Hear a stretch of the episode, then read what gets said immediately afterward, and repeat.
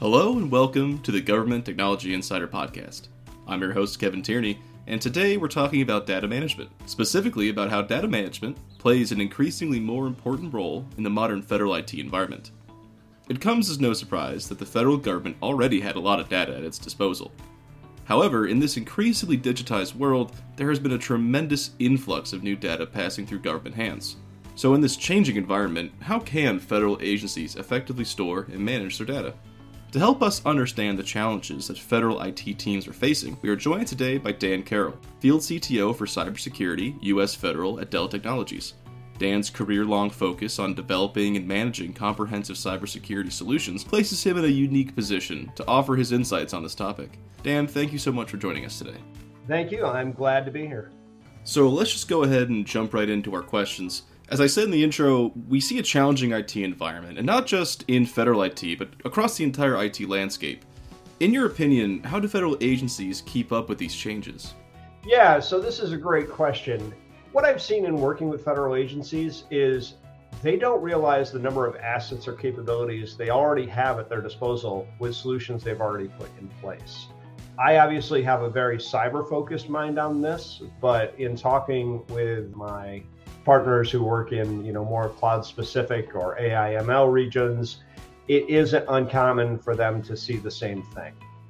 So what happens with uh, government contracting and purchasing is that generally they will design lots of solutions and purchase lots of solutions, and each of those solutions has a very specific outcome that that purchasing is focused on. Well, what usually happens though is once they've done that and they put it in place, there was a lot of other capability within that system that they could be leveraging to help them achieve various goals within their cybersecurity framework. Within the compute infrastructure, did they enable all of the features that the OEM provides around monitoring and logging? Did they enable uh, the different capabilities around component validation? Did they enable um, and lock down and security harden the system to protect it against outsider threats and insider threats?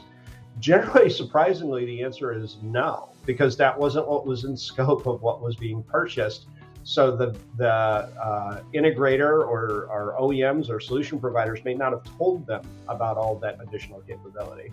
Uh, so that is definitely one area that the federal agencies uh, should be looking at is what do I have on the truck today, and am I using it effectively or at all to achieve my goals? Um, in the bigger scope of things, the one of the other things they're really going to want to get their hands around for any activities, whether it's AI and machine learning, whether it's uh, extending or improving their multi-cloud models, uh, whether it's any other kind of uh, digital transformation like implementing 5G, data governance. Data governance is without a doubt the quiet monster that is scaring, you know, not just uh, federal IT solution uh, solutions and, and uh, solution providers, but uh, commercial as well. The reason being is there is so much data created from so many disparate sources, and understanding where those sources are understanding who owns them, the sensitivity and classification of those sources, and ensuring appropriate access is daunting. Unfortunately, it's critical in order for them to be able to move forward. So, in the face of that daunting challenge, what might agencies do to make these processes easier for them, especially now in 2022?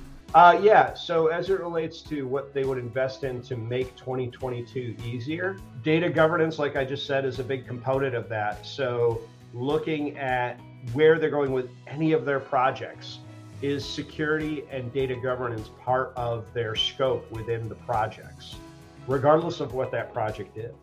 Because there are a lot of, uh, obviously, the executive order from the president that came down last year on cybersecurity and national defense uh, is a key component. So they're all thinking about zero trust and how to do that. And if they think about it at the beginning of a project or in anything they're purchasing, it's going to help them rather than trying to tack it on later. Same thing with data governance, right? If you've defined a data governance model and how you identify and handle all that data that is tied to this new project coming in, then it will make it easier later for you to just kind of roll that into your existing process versus trying to put a whole system in, generate a bunch of data, and then you go, oh, now I got to figure out how to classify this, right? So, as always, pre planning uh, helps for better performance, right? Absolutely. So, let's unpack that a bit more.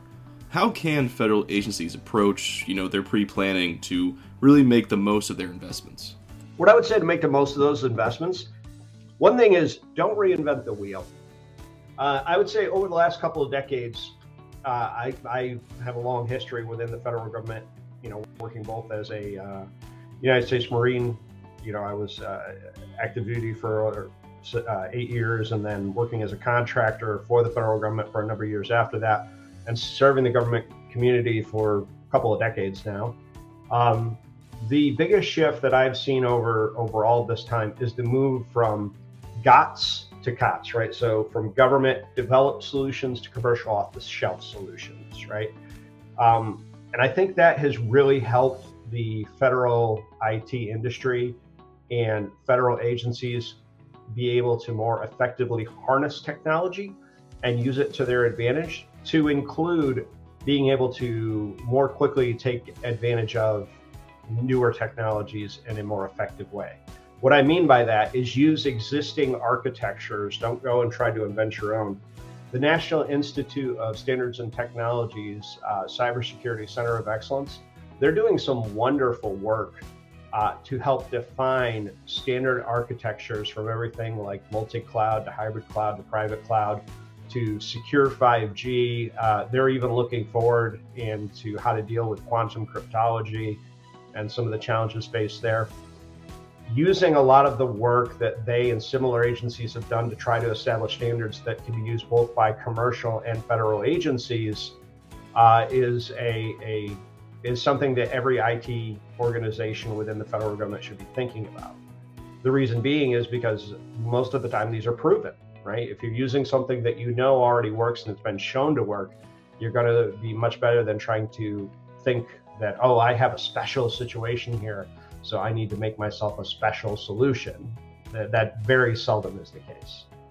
Dan and I continue our conversation in part two of this podcast series, where we dive into what exactly a digital first government is, what it takes to enable it, and how partners like Dell Technologies are helping to address the data management dilemma. But that is going to do it for us here today. To learn more about the best practices, lessons learned, and proven strategies for using innovative technologies to address the challenges faced by federal, state, and local governments, please visit governmenttechnologyinsider.com. I'm Kevin Tierney, and until we meet again, so long.